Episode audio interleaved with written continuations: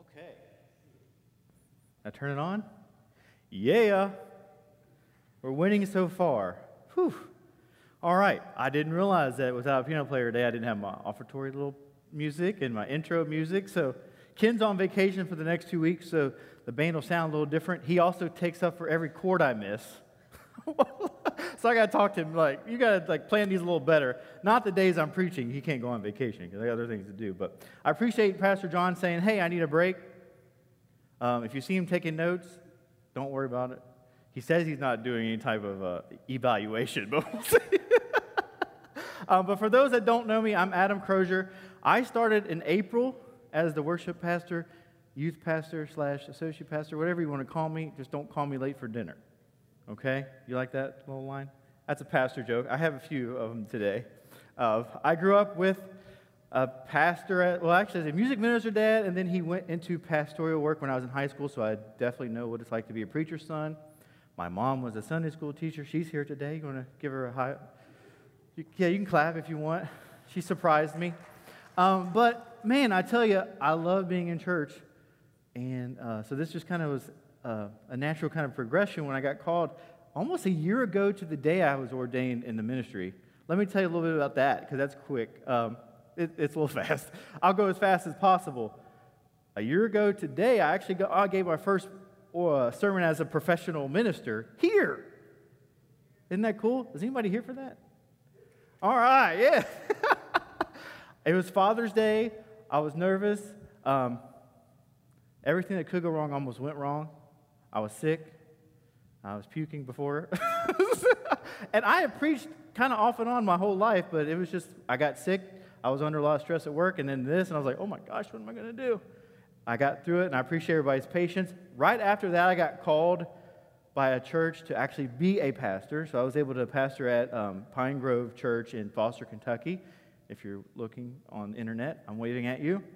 And they actually trusted me to be their, their pastor, and it was an awesome adventure for a while. And then I got the email, the coveted email from Highland Hills. Hey, what about this position? And I said, oh, one, it's right down the street. uh, but two, man, I was like, I love to be in the community, and I'm so excited to be in that. So uh, hopefully, you guys, as you're talking to me and we encounter each other, you're going to know that there's a passion for community, and I'm going to probably kind of, you know, ask you to do some things every once in a while. And John's going to ask you to do some things, and the elders are going to ask you to do some things because we have a passion for this community and for spreading God's message to everyone around. So uh, just be on your toes for that. Um, I want to go into a quick word of prayer, and then I'll begin the message here. Just making sure you didn't give me any type of notes.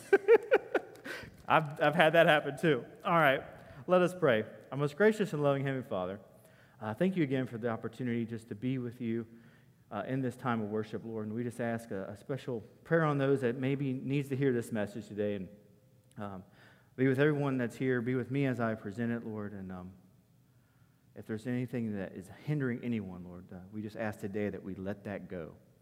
In Jesus' name, pray. Amen. Uh, we're going to start today's uh, adventure, our sermon, in Hebrews 12. Uh, we're going to do Hebrews 12, 1 through 3. So if you have your Bibles, uh, turn to Hebrews 12, and I'm reading out of the CSB uh, version right now, but it doesn't matter. I'll probably be um, telling you a little bit different, uh, different versions of everything, and I'll let you know uh, when I switch. Uh, but let's read that together. Hebrew 12, 1 through 3. Therefore, since we also have such a large cloud of witnesses surrounding us, let us lay aside every hindrance and the sin that so easily ensnares us let us run with endurance the race that lies before us, keeping our eyes on Jesus, the pioneer and perfecter of our faith. For the joy that lay before him, he endured the cross, despising the shame, and sat down at the right hand of the throne of God. For consider him who endured such hostility from sinners against himself, so that you won't grow weary and give up. May God bless the reading of his holy word. Man, I tell you what, endurance is a great word. And if you've also hung out with me long enough, you know that I like to talk about my running experiences or lack thereof. I love to run. Anybody else like to run? Jog? Whatever you want to call it? Yogging, if the J's silent. I love to run. I don't look like I love to run, but I promise you I do. Okay? I know there's a little bit of a, it's a conundrum. You're like, oh, that guy looks like he runs, huh? I promise I do, just not right now, not today. um, but I was actually recently invited to a running group in Fort Thomas, which is like big deal, right? You're like, okay, now I've made the big time. I see these groups running every morning, and they're like, hey, run with us. And so we meet at Fort Thomas Coffee, and I'm kind of scoping the, the, people out, and I'm like, I think I can keep up with these people. It's not too bad. And so we were talking about kind of the pace we were going to go at, and they're like, we're probably going to hit like a 10 mile, uh, 10 mile or 10 mile per hour pace. And I said, okay, I can do about 11 minute mile pace. Uh, so I'll, I'll just increase it a little bit and stay with them. That's not a big deal. I can do this. So I start the jog. Now I'm looking at a couple other people. I'm like, I totally will beat this person. I'm totally going to be with this person. But then I notice people are starting to kind of get ahead of me. No big deal. They've started too fast, I say. You got to pace yourself. This is a run. It's a long distance run. And so I'm pacing myself. I'm already kind of out of sync because I don't have my headphones in. Now, I've been running with headphones for probably 15 years. Running without headphones and hearing yourself breathe is another uh, life of its own. So now I start hearing myself breathe and I'm panicking. I'm like, oh no, I'm not going to make it. How long have we been running? I look at my watch, we hit a mile. Awesome. What was the average? Nine minute mile. We're already two minutes ahead of schedule, and I'm running miles in nine minutes, an average of nine minutes. This is not going to go well. Okay, so we stop at a stop sign, and I'm like, okay, cool. Act cool. Act cool. And then somebody comes back to me and they say, hey, what's your name? I said, Adam. I said Adam, but apparently they didn't hear that. They said, Brandon? I said, what? I wasn't talking right. I apparently was out of breath so bad that I couldn't even tell them my own name. Then they started jogging again. What do you do? I work at Fidel. what do you do? I work at. and here I am, about to die. Finally, I look at my watch and notice it is time for me to be home. My wife's getting ready for school. Bingo, exit. I look at him go, guys, I need to turn around and go back. my wife's upset. I need to go. She needs to get ready for school. That was not far from the truth. She had a certain time she had to leave. So I did not lie. I really had to turn around. But I re- realized that day that I can't look at other people's life and judge the fact that they're running or not. They've been consistent, they've been running every day. I don't know if they've lost weight, I don't know if they've gained muscle. I can't look at these people and go, hmm, I got them beat. No, because they've been consistent runners this whole time. And this is what I love about the very beginning of Hebrews 12:1, is it automatically they're reminding us that there's a cloud of witnesses that have been consistent in their faith. Okay, so we're already at, I'm like, okay, this is a good one here. Uh, we're being told, don't forget consistency. I look over at these cloud of witnesses, and we've heard Pastor John reference these clouds of witnesses in chapter 11, just a chapter before this one. These are people that actually had great faith, consistent faith, steadfast faith. They've had outstanding victories in their life despite being tortured, being murdered, being uh, basically just bound and anything that they, they went through everything. We can go back, we can look at Rahab was a prostitute. Moses was a murderer. We know Moses' story, and we know David, he did a little bit of everything. And then eventually was called a man after God's own heart. But these are great clouds of witnesses that stayed steadfast in their faith. They could have been abused, they could have suffered torture, but they kept going. All these witnesses has a thing that hindered them. They all sinned, but they let that go and continue to follow God. So, right off the gate, we're hearing uh, an amazing, just a reminder of how we need to be in our faith. So, why does letting go of things that hinder us even matter? Why, is he, why does he go on to the next, next phase here and says, let me turn the page, the wind blew it. All right. Well, he goes to the next thing and says, let us run with endurance. Let us lay aside every hindrance and the sin that so easily ensnares us. Why does that matter? Well, let's first kind of come out of the gate here. Everybody has sinned. We're, I'm looking, I hope, at, at sinners, right? If you haven't sinned, you're, wrong, you're in the wrong place because this is a place for sinners. It's a place for the sick, not the righteous. So let's go ahead and acknowledge that we are all sinners. And the world says, hey, embrace your sin. Go ahead. It's your authentic self. As a matter of fact, Instagram your sin. Does that not happen? It happens. And so automatically we're being told the complete opposite by the world. So let's go back and look at this one cloud of witness first. In Psalms 90, 12 through 14, Moses writes something a little different than, hey, embrace your sin. He says, Teach us to number our days carefully so that we may develop wisdom in our hearts. Lord, how long? Turn and have compassion on your servants. Satisfy us in the morning with your faithful love so that we may shout with joy and be glad all our days. Already we're hearing something different. Don't embrace your sin. Life is short. Number your days. So, what does that mean, number our days?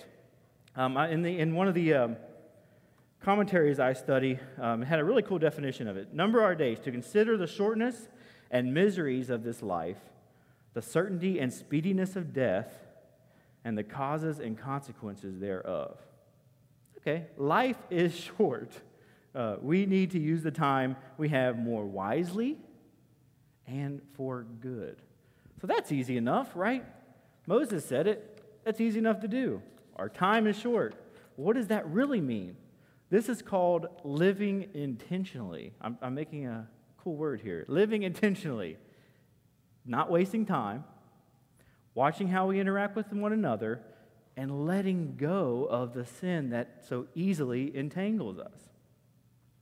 So let's look back at Hebrews 12:1. So it says, "Let us lay aside every hindrance and the sin that so easily ensnares us. Let us run with endurance the race that lies before us, keeping our eyes on Jesus, the pioneer and perfecter of our faith."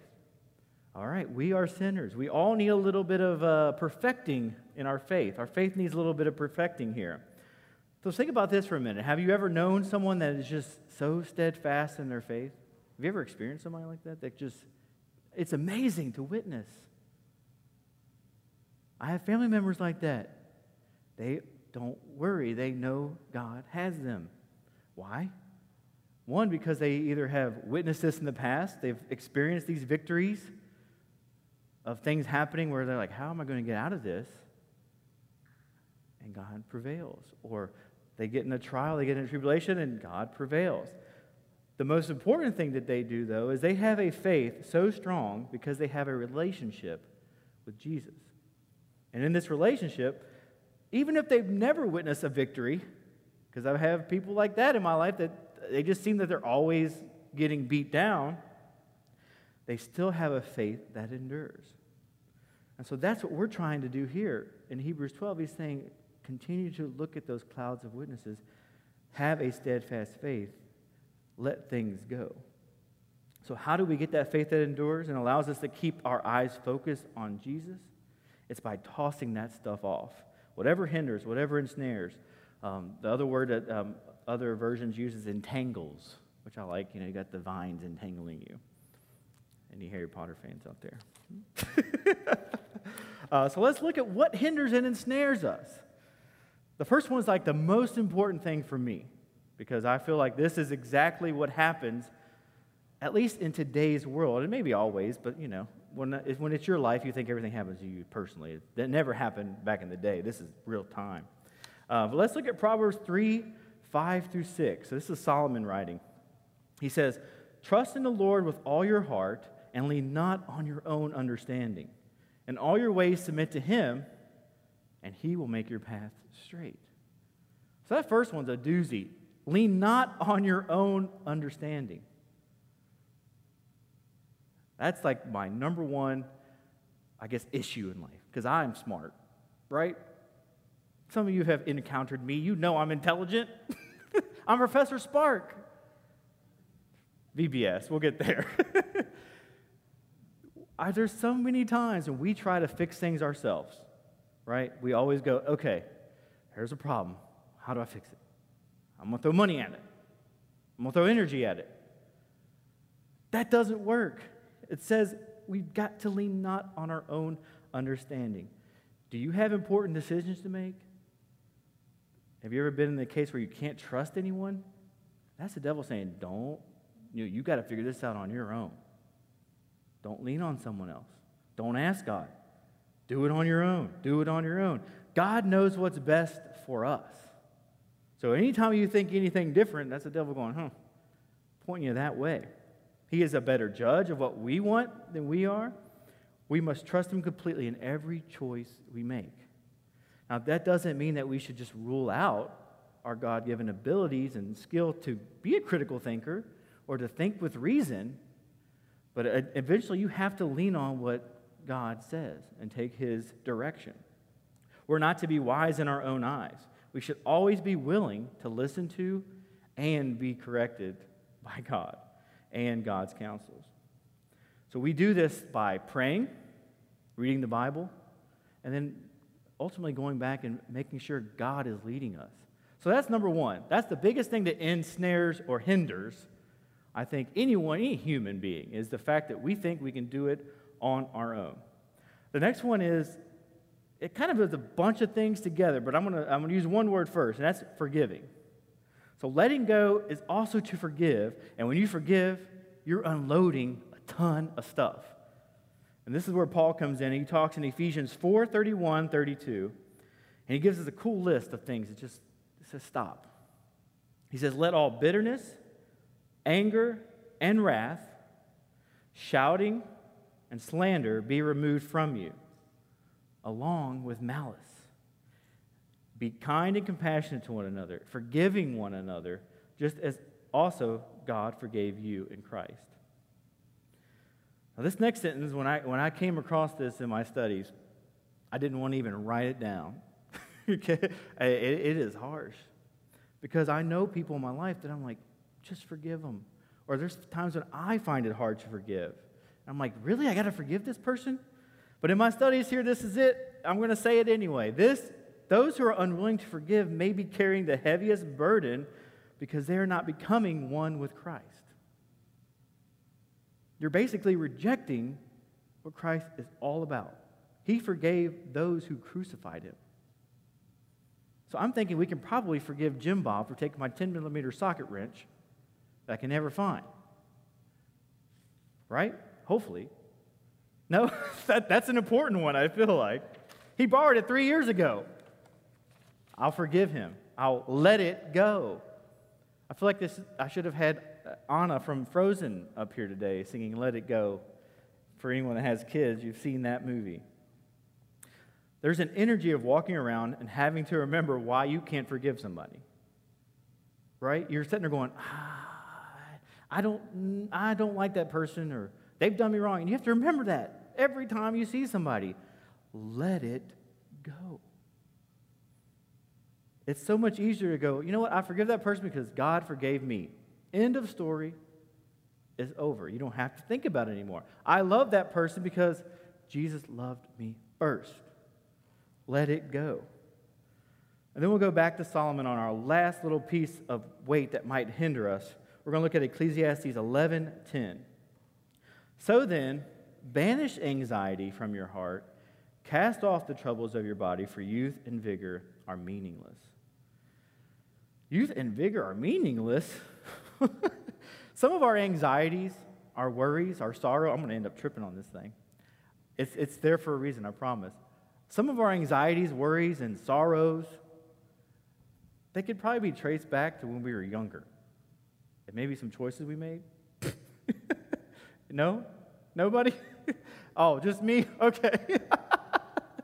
you know, as you grow up, you think, I'm invincible. I'll make this choice now. And then, and you know what? Oops, you grow up later and maybe it's your finances, maybe it's your back pain because you would pick up something wrong every time you did it.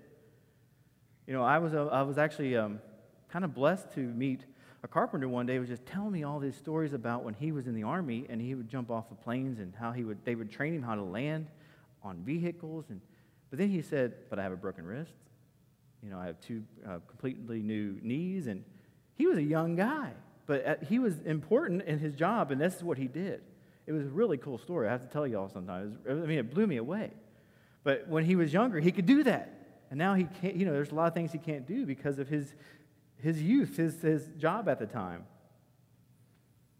Solomon says, Banish that anxiety from your heart. Cast off the troubles of your body. The King James Version actually has that sentence as evil, relieve evils from thy flesh.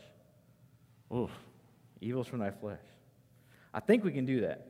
But if you don't think the choices we make have a huge impact on our future, ask someone a little older if that's true. Now, you can't ask anybody in this room because there's nobody that old in here to ask. They all have, have tons of life to experience still. uh, but, you know, we, we do mess up sometimes. That causes me to stress out. We got to forgive each other. We got to be able to say, hey, relax, don't worry. The anxiety has to be lifted. So now we can look at the full list of what hinders and ensnares. So I do have this little thing on the, I think it's on the bulletin even, but if you want to write this down, what hinders and ensnares? So we have our own understanding, bitterness, wrath, anger, shouting or clamor, depending on what you're reading, um, slander, malice, and anxiety. Now, I, I, you know, I hope everyone's dealing with whatever is on this list, you know, in a good way to where you're thinking, okay, I have a relationship with God, God is taking care of it. But if you're seeing something on this list and you're saying, ooh, that is me, there's three words let it go. That's, that's the hope and that's the message today. Just let it go. All right, so I'm going to give you a little example here. Because in my running heydays, I was a pretty, pretty awesome runner to the fact that I said uh, to my wife, hey, can you get me a weighted vest so I can run with weights on my body? and this is what it is. Look at this sucker. And it's heavy. I'm going to put it on, maybe. I mean, I'm not kidding, it is heavy. I don't know where I got the. I knew that was going to happen. I don't know where I got this idea at. I think uh, I was watching the CrossFit games or something, and they were being cool. But check this out. I would put this on. Now, I will tell you just kind of what I'm experiencing right now. It's a lot of weight. So my back is already being compressed. Okay?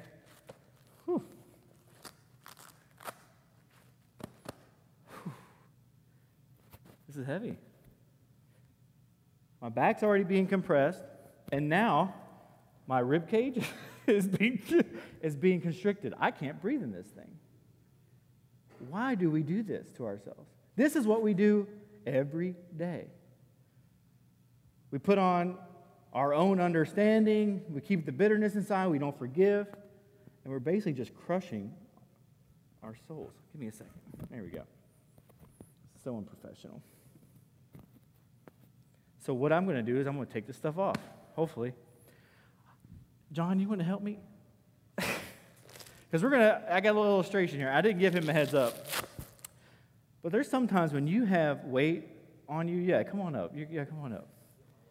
I know you didn't put on your makeup, your camera makeup today, but um, we're going to, some days, and this is the purpose of a church, we're here to help each other. I can't get this weight off my back. I'm going to have to ask John to get these off. We're going to undo this. We're going to pull out some weights. And the first one John's going to pull out for me Thank you, sir. And then I need you to throw it on the ground. Make a point. Just drop it. Like drop it nicely and, you know, there you go. That's my bitterness. It's gone. Better get my list out. All right, next one. Take it away. What are you dropping? Ooh, that's my anger. Thank you. I don't know about That's my wrath. Appreciate it. Ooh, I'm, I'm starting to lean. There's my slander. Shouting, okay. Is that it? All right, good. Thank you, sir. I appreciate it. Sometimes we need else? help. Oh, I'm going to do this. I can do this. I can do this one. now, I'm going to do a couple because my own understanding whew, is a lot. So there that goes.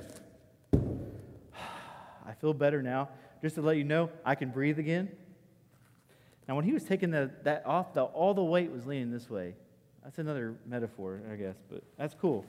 And there's my anxiety. It's finally gone. Awesome. Now, God says remove and replace. So that's my next job. Now that I've destroyed my headset, hold on. I made sure Ken wasn't here while I did this one. All right. He says, Well, what do I replace it with? Well, I started replacing it with this sucker. Has anybody ever seen these when you run? Oh, it's a lifesaver. Because I can run for two hours, very, very slow, but I'll run for two straight hours, looking like this. But I do need something, and this gives me my water.